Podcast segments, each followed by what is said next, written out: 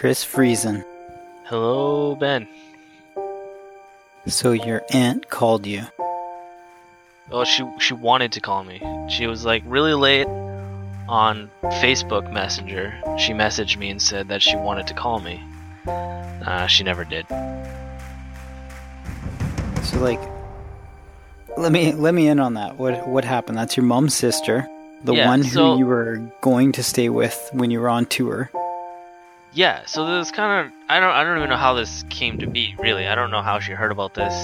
I mean, I don't I don't post the podcast or the cast anywhere or anything like that. But so what happened is I'm just sitting on the computer and uh, people that know me, I have a, a sleeping problem. I don't sleep very well.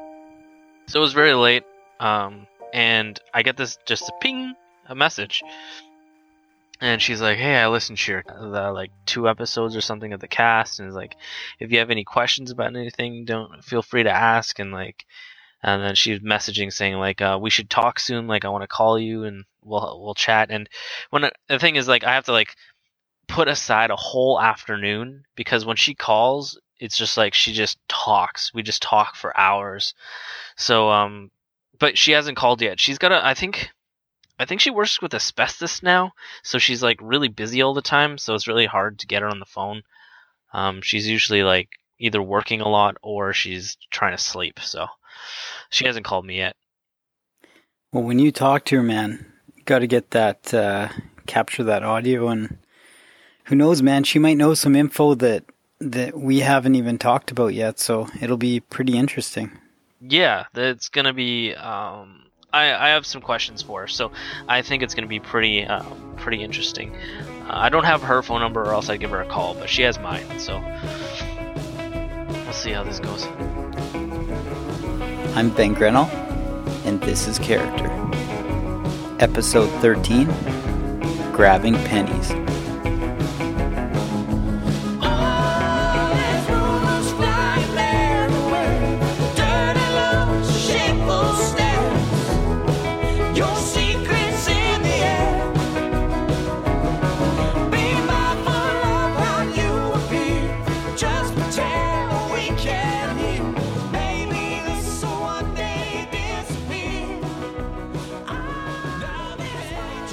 So I think we left off, man. Um, you had just uh, you just broken up with the band. You had all these things going through your head. You were sleep deprived, living off of Red Bull and beef jerky. D bag was being the ultimate D bag, and you got stuck at a show in Selkirk, and you're on your way home, and you're about to to go to your turn off to your house, and you just drove right past it. Yeah, man. So I like I kind of did a little recap. I listened to a little bit of the end there and uh, of the last one. I said some funny. I said some things that cracked me up. But yeah, basically, what happened was, yeah, I had met this girl and we were on our way back to Winnipeg, and the girl that I was sitting in the back seat with, she's like, uh, she's like, no, nah, like you're not going home. Not like don't go home. I'm like, wait. I, I, I kind of really, really want to go home. In my head, I'm like, I really, really want to go home. But then, like, uh, the driver and this other guy that was in the, in the car too, um, uh, they're like, no, come on, man, like, just come over, uh, hang out. It's like, and whatever. I can't really exactly remember what they were saying, but eventually they swayed me not to go home. Actually, I think I mentioned it. They didn't give me really an option. They didn't turn off on my turn off. They just kept going. So I was like, all right, well, I guess I'm just going to go with it. I think at this point in my life, like when I was in the band and stuff, I was doing a lot of like, I'm just going to go with the flow kind of deal. Um, like, um, I didn't mention it before, but me and some of the guys would do this is where we would just like go with the flow and see where it kind of took us kind of deal. So I was just like, I- I think I was still in that mindset and I'm just like, and I really like this girl. So I was just like, yeah, sure. I'm just going to come and hang out for a while, not knowing where they, where we were going. I had no idea where we were going, but I knew, like, I knew we were going to this guy's house, but I didn't know, uh, where it was. So, um, we left Selkirk where I was stranded. And then what ended up happening is we went to like a beer vendor and just got like a case of I don't even know what it was. It might have been lucky. I don't know. Just like a case of this beer. And I'm like in my head I'm like so exhausted. just like mentally exhausted, physically exhausted. I'm just like, okay, well, I guess we're going to go and have some beers and just like chill. So we go to this guy's house, which ends up being in the uh, complete opposite side of the city from where I live. So like we get there and I'm just like in my I'm just thinking like holy crap. I, I feel like I'm stranded again. So like we're like we go into this guy's house and we go into this guy's basement and we just crack some beers and whatever. It's it's late, not really late, but I mean it's probably like midnightish, I guess, because we just came back from the show from Selkirk. so we're sitting there drinking these beers, and all of a sudden, like I guess there was like an after party or there was a party that was happening at this guy's place. So what ends up happening is like this house just gets filled with people. Like there's just people coming from all over this area of the city, just like filling this house, and then like loud metal music starts playing, and just like I just like I just I'm just like super overwhelmed still. And then fast forward 4 days I'm still there. Like you were partying for 4 days straight at this guy's house. Yeah. So 4 days later I'm still at this guy's house. And his parents aren't there and like people the the party seemed like it never no one ever left. It like everyone stayed there slept there on the floor woke up. We would like eat something that we found in this guy's freezer. We would just throw something in the oven and then we would just continue we'd continue doing this for like four days. And this girl that i was with that like i knew from it from the show she didn't live in the city. So she i guess she was staying at this guy's house and she was there for the like the four days that I was there too. So like four days of like straight partying has gone on, and like I'm just like I don't really know what's going on anymore. So I'm like I kind of have to go home. Like I just need to like go home and like sleep in a bed because I'm pretty sure like this place that we were at, this guy's basement, he had like three couches, and what we ended up doing was we would take all the couch cushions off, throw them on the ground, and then people would sleep on the couches without the couch cushions, and then everybody else would just sleep on the ground, like on the couch cushions that were set out in like a big bed. What were you guys doing? Like, were you guys just drinking or? Yeah, like it wasn't anything special. It was just like hanging out, drinking, and just having fun like talking about music and like I got to know all of these guys that I've never met before and this girl and all this other stuff was going on. And like the the interesting thing about this whole whole situation is it all kind of ties in with current day. So I ended up going to this party. I met all of these random people that I've never met before. These are all like this is a part of the city that I don't think I've ever visited on my own before. Dude, when you're at this party, like there are all these people there.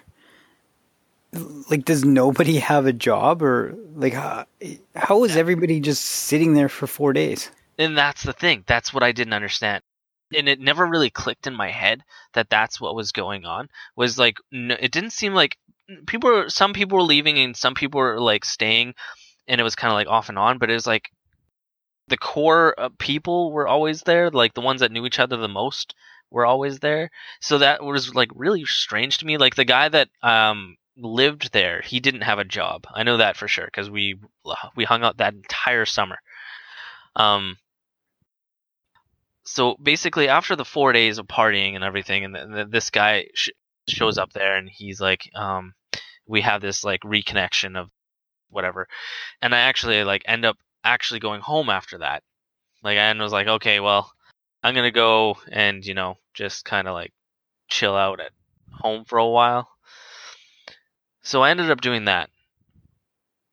So nothing real special happened. I just went home, saw my aunt, saw my grandfather, and just like ate some food and just like recouped from this travels. And like my family didn't really ask that much actually. The weird thing is like they knew that i was in a band and they knew that i was like touring and stuff and whatever but they were never interested in the type of music i i, I was doing. This is one thing that i don't get either. We don't know about um, you moving back to winnipeg. Like all uh, we know you're in gimli we know you start a band you start going on tour but there's a point when you move back to winnipeg oh yeah right now you're living in Winnipeg, which is what you thought Right, you were going right, we home did- for. Right, we didn't talk about that. So before all this happened, I think it was the pre pre I think it was the pre first tour. Did we not talk about this? I thought we did. Um oh, we didn't talk about this. Okay, so uh the girl that I was dating at the time, um she she she moved to the city uh to go to university. She was at the U of M and she was going for law. She was in school for law, and all of her friends and all the people we knew were also going to university, and they didn't. Um, they, they were in for different things. They were in for some crazy. I don't know what they were doing, but they were always really busy. But the girl that I was dating at the time, she, um, was not ever really busy. For some reason, law just came naturally to her, and she just like aced everything, and we could always just do whatever we wanted. So when I wasn't on tour, uh, she was housed at the U of M. So when I wasn't on tour and I was staying at home in Winnipeg, is is I stayed with her. But before that, I actually ended up moving back to Winnipeg. So what ended up happening is we went on a tour. I actually the Whitecaps got tired of me having to stop working and go on tour. So they said, if you go on tour, you're to have to quit your job. And then you're like, that's it. When you come back, you don't have a job. And at this point in my life, I'm like, well, damn, I'm like trying to live my dream here, trying to like play music for people and, and make it in like this crazy music world. Um, so I was like, all right, you know what? When I get back, I'll just look for a new job.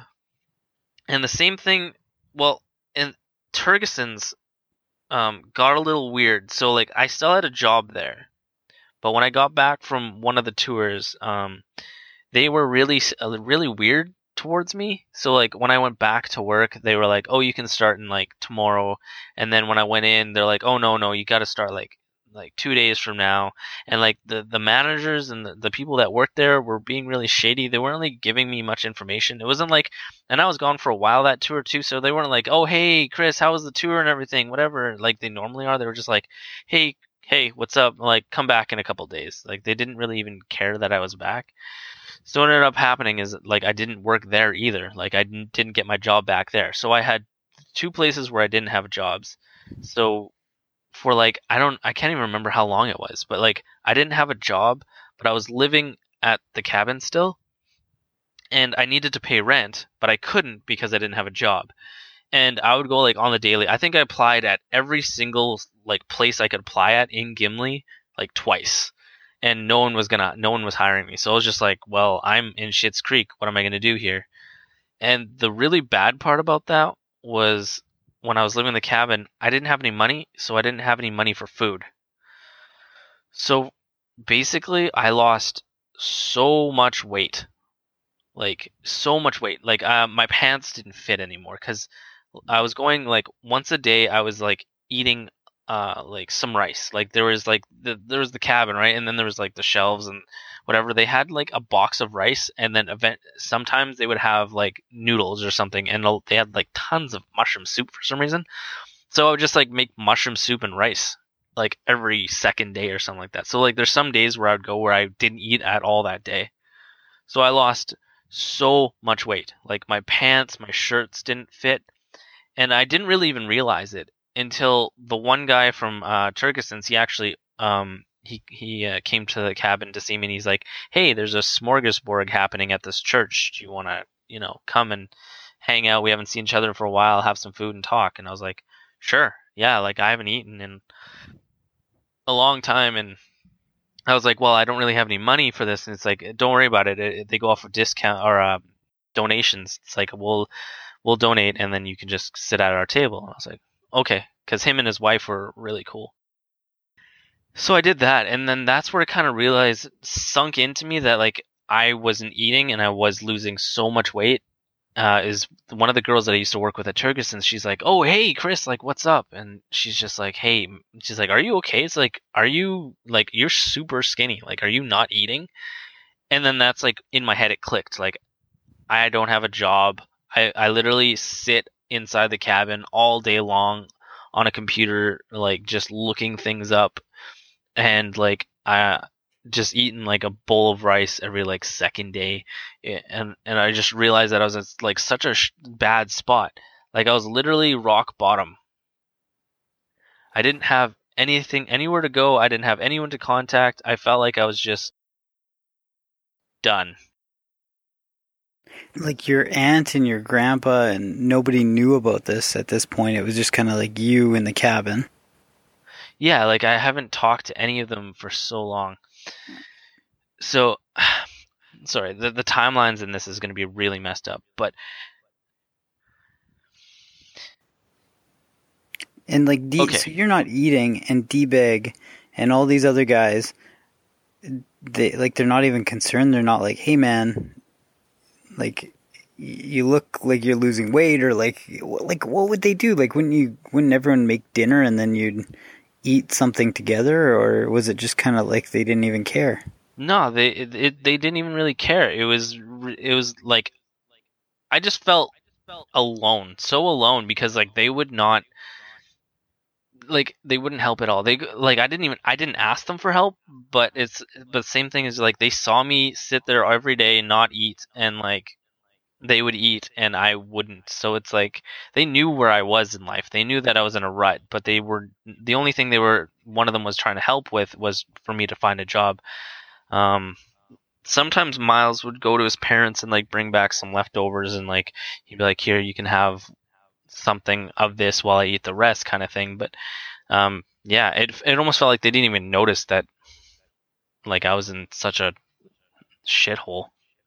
They would eat and you wouldn't. Like, d- dude, if if I was living with one of my homies and he or she wasn't eating and it was quite apparent, like first of all, we'd probably just all eat together. We'd make like a big meal of something and everybody would eat. But like, I don't know, I I, I just can't believe it that people would just be like, eh, guy's on his own.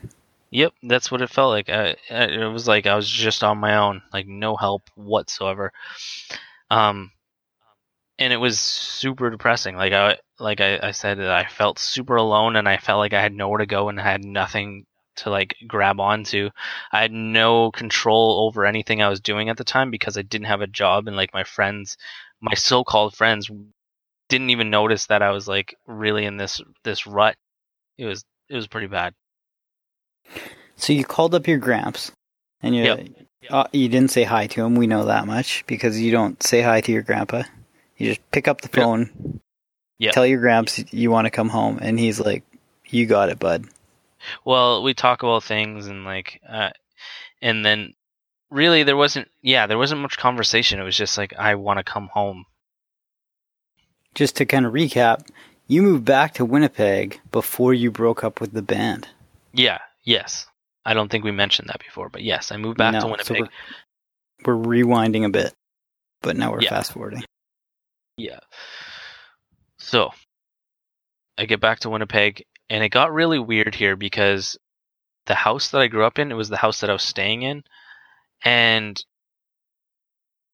it felt really weird because my grandfather had fixed up the kitchen and i always remember the kitchen because my grandmother would smoke in the kitchen and the ceiling was all yellow and now it was just like this brand new kitchen it was all white and everything and i just in my head i was just like why why why didn't we do this when i was a kid? Like why didn't we fix this place up? Like i, I remember he was uh, when i was a kid he was trying to do renovations but the there was a hallway and he had just destroyed it and then it was just like wood and dust and that's all it was and we had a carpet thrown over the wooden dust and i just remember walking across it and like he always said he was going to fix it up and he never did. But when i decided to leave is when he started to fix it up. Um and then i found out the only reason he was fixing up the house was because he was selling it. So i was like well I thought you wanted me to have the house. but I, also didn't feel like I deserved the house at all because I just like got up and left and didn't really say anything. I just kind of went and moved to Gimli. So I feel like my grandfather thought, well, oh, well, he doesn't want the house. He's he's gonna go make a life of his own, like the rest of my grandfather's kids, just like effed off. So this this part is is is pretty pretty boring. It was just me being at home, um, battling with my demons, uh, me talking to this girl, and then talking to these guys that I partied with for four days, uh, who were pretty accepting for me to be in their like group of friends. They like talked to me all the time, and it was pretty cool. Um, so I ended up getting a job at 7-Eleven. So that this was my first job in like a long time, and it felt really good to have a job. I was like, I have a job. I don't care that it's at 7-Eleven. I have a job. Um, but the job started at uh, nighttime. It was like from like 11 to 7 in the morning or something like that. I can't remember what the shift was, but it was like a late night shift. Um, so I had like one day of day training, and then I had one day to sleep, and then after that is I started 7-Eleven uh, the night shift, and it was so stressful. I've never ran so many laps in my in my life. Like I had to get the floors cleaned and I had to basically I had to get all this stuff done in a night. And the manager looked at the like the the feed because I was left on my own, and she looked at the feed and she's just like, "You are nuts! Like you were running around like crazy." And I'm just like, "I needed to get everything done that you told me I needed to get done." Oh, like the video feed you're saying? Yeah, the video feed. Like she she watched the she watched the prior night because uh, she wanted to see if I like you know if I screwed up or if I was slacking off. Right. There was only one spot in that 7-Eleven that the cameras didn't watch, and that's where everybody would like gather to like talk for a little bit. It was like this little corner by the till or by like um by the corner of like how you went to go behind the till. So very uninteresting. It was working at 7-Eleven, selling people Slurpees, had a stupid hairnet because I still had long hair. It was awful. It was probably the worst job off that I had at that time. Um, but then something happened, and um, I didn't work there anymore. So I still worked the night shift, and uh, I don't know. I felt like I was super safe all the time, but I guess I wasn't. So it was, I can't remember what time it was, but I remember just like getting trash. And I came out of the back room and I looked up at the till to see like if anybody was there. And there was a guy standing there with a hockey mask or like a, a balaclava or whatever the heck it's called on. And I'm just like super calm. Weirdly, I was super calm. I'm just like in my head, I'm just like, oh fuck, this is really happening, isn't it? So sure enough, dude tells me to get behind the till, and he's he's robbing the place, and he tells me to like open the till and give him the money and stuff like that.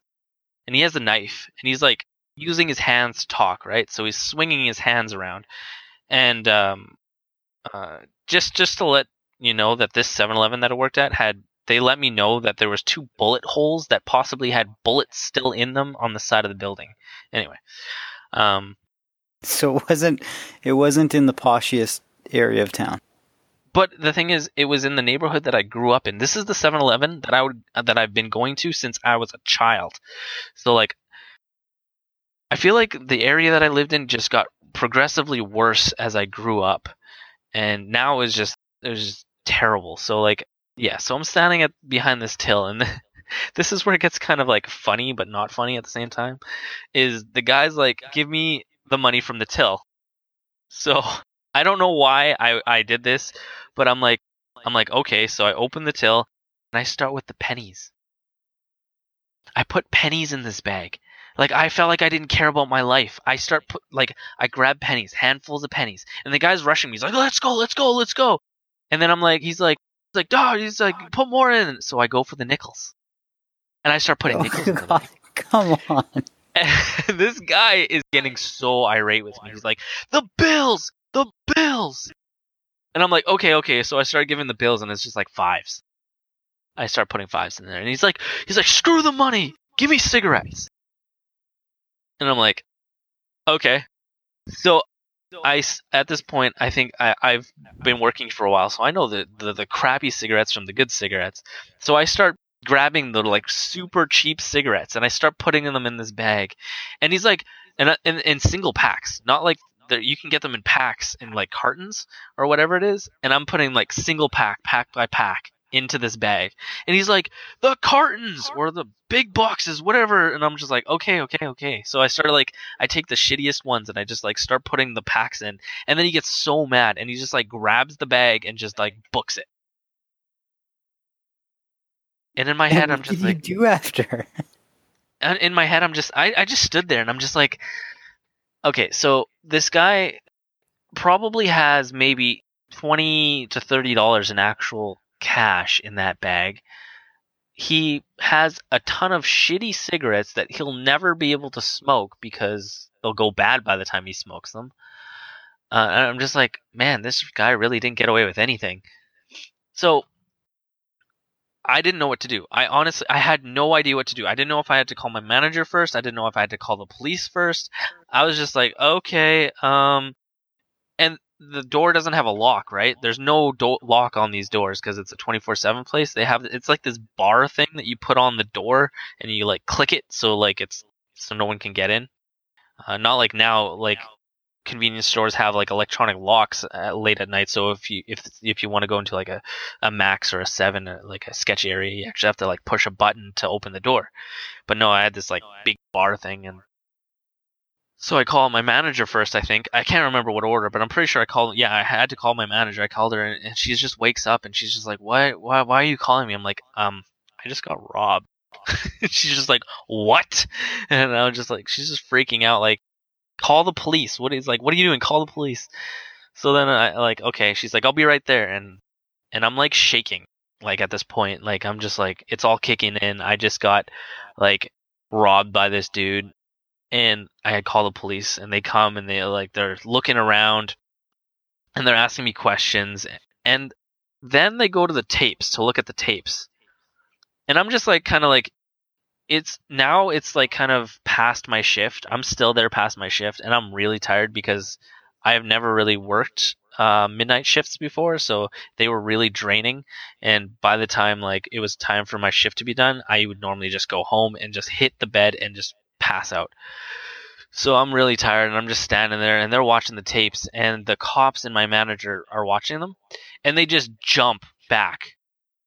They like get shocked and I'm just like, what's going on? And they look at me and they're, they're like inspecting my face, and they're like, "Are you okay? Like, is everything okay?" And I'm like, "Yeah, I'm good." It's like, "Are you hurt? Did you get hurt?" And I'm like, "No, I didn't get hurt at all." I guess what happened was when the guy was waving his knife around, it came like millimeters from my face. So no they thought- way. Yeah, so they thought that this guy had slashed me in the face or something like that. And that maybe I was like in shock and I didn't notice or something like that. And I'm just like, no, like I'm good. Um, I didn't get hurt. He just, you know, took some stuff and left, and then I called you guys. So yeah, they totally just like jumped back, and they were like, and, that, and like the thing is, I, I've been around cops before, and and like usually they compose themselves like under situations like that, but they actually jumped, and it was really weird to see. So yeah. After that, safe to say that I barely ever worked at that 7-Eleven again. They made me go to like therapy and they made me do all this they sent me all these pamphlets and, and like this like box of like pamphlets and all this other stuff to like that I needed like psychology stuff or whatever the heck it is and like it was just like a big ordeal um about getting robbed. And in my head I was just like man, I don't want this to ever happen again. Um I don't want to work at this place. So like I and it was really weird because I told them like I want to quit. Like I don't want to work here. But it was like they wouldn't let me quit. They're just like, "Oh no, no, you have to get through this. You have to go to the counseling. You have to come in for your shifts. You need to like fight through this and like whatever." And I'm just like in my head I'm like t- talking like, "No, no, like I just don't want to work here anymore." so then like I gave in my 2 weeks notice and and then I said like, "You know what? I I've given my 2 weeks notice, but I'm probably just not going to show up anymore." So like uh, like okay, whatever. It was like my last week, and I guess they had scheduled me for the next week or something like that. The next two weeks. So I'm at my friend's place, and I'm still hanging out with these guys across the city. Like I'm still in contact with them and and whatever. And they call me, and they're like, "Are you coming in for your shift?" And I'm I'm sitting there, and I'm pretty sure that I'm like five beer in on like some afternoon, and I'm just like, like I'm like, I don't. What do you mean coming in? I quit. Like I gave my two weeks notice. Anyway, and and they the the weird thing was they kept going on about like even though that I gave my notice, like you can't quit. It's like you have to fight through this, and like you have to go to the counseling and all this other stuff. I feel like maybe it was on them. The reason why like they wanted me to do all this stuff is because it's probably like looks bad on their name if I didn't do this stuff. But I didn't do it anyway. Like I never did do the counseling, and I never did anything about it because I didn't feel like it affected me at all. Did you So- talk to anybody about it? Like, did you tell your friends or your grandpa? Were you like, "Hey, I got robbed last night," or was it just like you d- oh, let it Oh, go under that the was rug? That was the thing too. So after it all happened, I went to my aunt's house and I just went to bed. Like I didn't say anything to anyone. I was so tired that I just went to bed. And the thing is, it didn't really bother me. I was shaking afterwards because like I don't know, just like people were making it a big deal, like the cops and my manager, and it just felt like they were just I don't know, it intimidated me, I guess. But no, like I went home and I just like went to bed, and then when I woke up, I was like, oh yeah, by the way, I got robbed. My aunt was just like, what? I just like yeah, and it, like it wasn't really even like a big conversation. It was like yeah, I got robbed and like whatever. I got to go back to my shift and like or take a couple days. Oh the, right, I had a shift the next day. I went to it, but they said take a couple days off, and I didn't actually end up working. I went back home.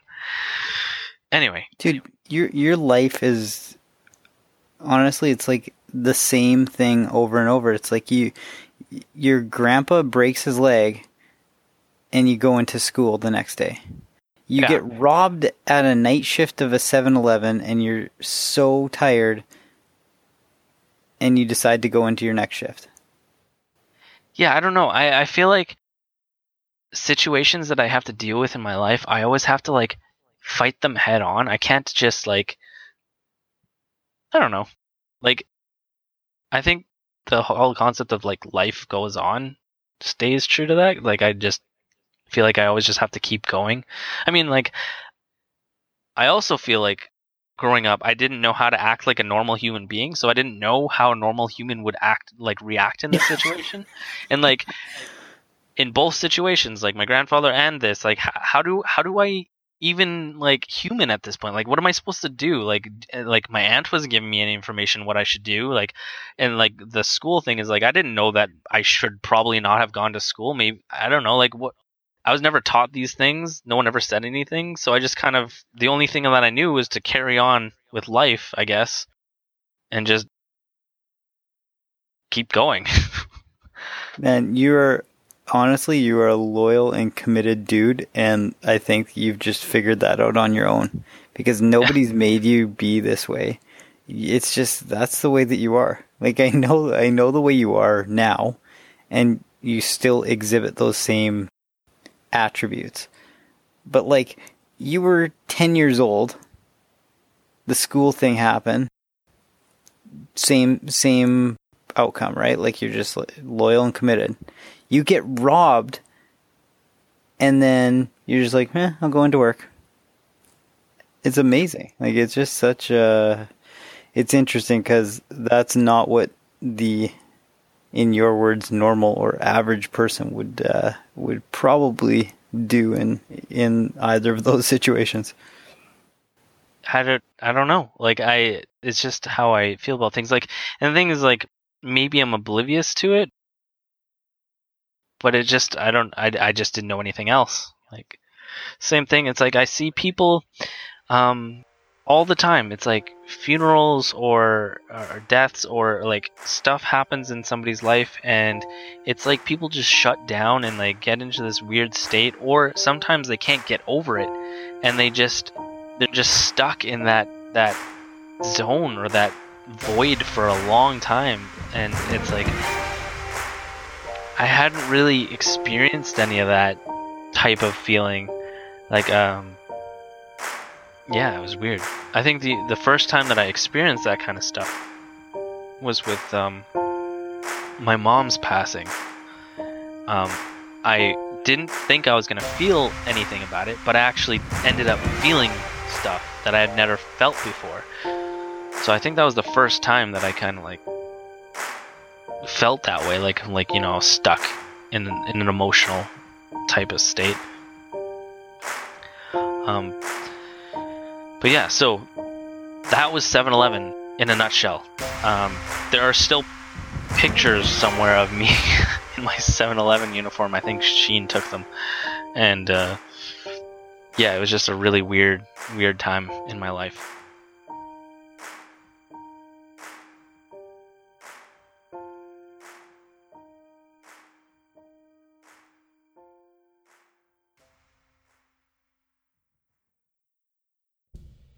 Yes, sir. Hello. Hey, Ray. Yeah. Remember that time when I cut a hole in your dress pants? Yeah. Why? Did Theo do it to you? Nope. Maybe he should. Yeah. Even up. What happened with that? What do you mean what happened? Cut a hole in your dress pants. Yeah. And then what happened? What's that? And what happened? Your pants were ruined. That's what. How how old was I when that happened? Oh, I don't know. My mom has a more specific memory than I do for those things. I forgot. Yeah, it was merely clipping along with the scissors and thought you'd a little clipping on the material. I remember what happened. What? I remember. I think I was like probably four, and It was probably in that neighborhood, yeah. I, I was super excited because mom had her sewing room and the laundry room downstairs, and she had all those bolts of fabric, hmm and she kept them kind of in that one closet on the far side across from the laundry room. And there was this one like piece of fabric which was really I thought it was sweet at the time. and it was like I don't know, it was brownish gray wool. Yep. And I was like, I'm gonna do some arts and crafts. And so I thought you'd be really proud if I cut out a heart out of this piece of fabric and uh, ran upstairs to show it to you. to find out that I showed it to mom and she said that her heart sunk because didn't have lots of money at the time and uh, had saved up for those dress pants. I think they were like a Christmas present or something, or you had just gotten a new pair finally, and I ruined them and she couldn't fix them. Yep, something like that, yeah. Yeah, that's not good. But it makes makes for a good story. It does make for a good story, yeah. You know what the whole point? You know what the point of this is? Um, kids get into things that you don't want them to, or you know, what did Theo do? Theo didn't do anything, but I came to a conclusion that instead of trying to make your own suit, you're better off to have somebody make it for you. Oh, okay. So if that's the case, you should head on down to fapparel.com, phapparel.com, Yeah. enter promo code. How do you not know the promo code? What's that? How do you not know the promo code? the promo code is um, uh, your podcast character. It took you a while to remember that one. I know. Sorry. That's okay. Enter promo code character, get 20% off, and they won't cut a hole out of the middle of your pants. There you go. You know what else is good? What? Samurai Guitarist, youtube.com backslash Samurai Guitarist for all the production help he gives us. He actually, Steve-O did a sweet video this week. It was a cover of Take On Me, that old 80s song. And he, uh, he did like this weird bird's eye view thing of the cameras of him playing all the instruments in his house. So it was kind of like looking into the middle of a dollhouse while he's playing. It was pretty neat. So people should go subscribe to him, check him out. Uh, you got the message about Tim? I got the message about Tim, but this isn't about Tim. This is about saying thanks to me and Molly for the theme song and uh, Delicate Beats for the intro music. Check them out. And thanks everyone for listening to the podcast. That's what this is about. And that's it. Sounds good. Talk to you later. Okay.